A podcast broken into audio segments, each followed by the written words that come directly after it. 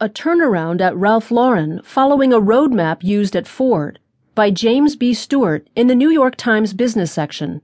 I'm Caroline Miller. When Ralph Lauren Corporation recently unveiled a turnaround plan, calling it the Way Forward, it unwittingly invoked another All American icon fallen on hard times. Ford Motor, whose Way Forward plan in 2006 saved the automaker from bankruptcy.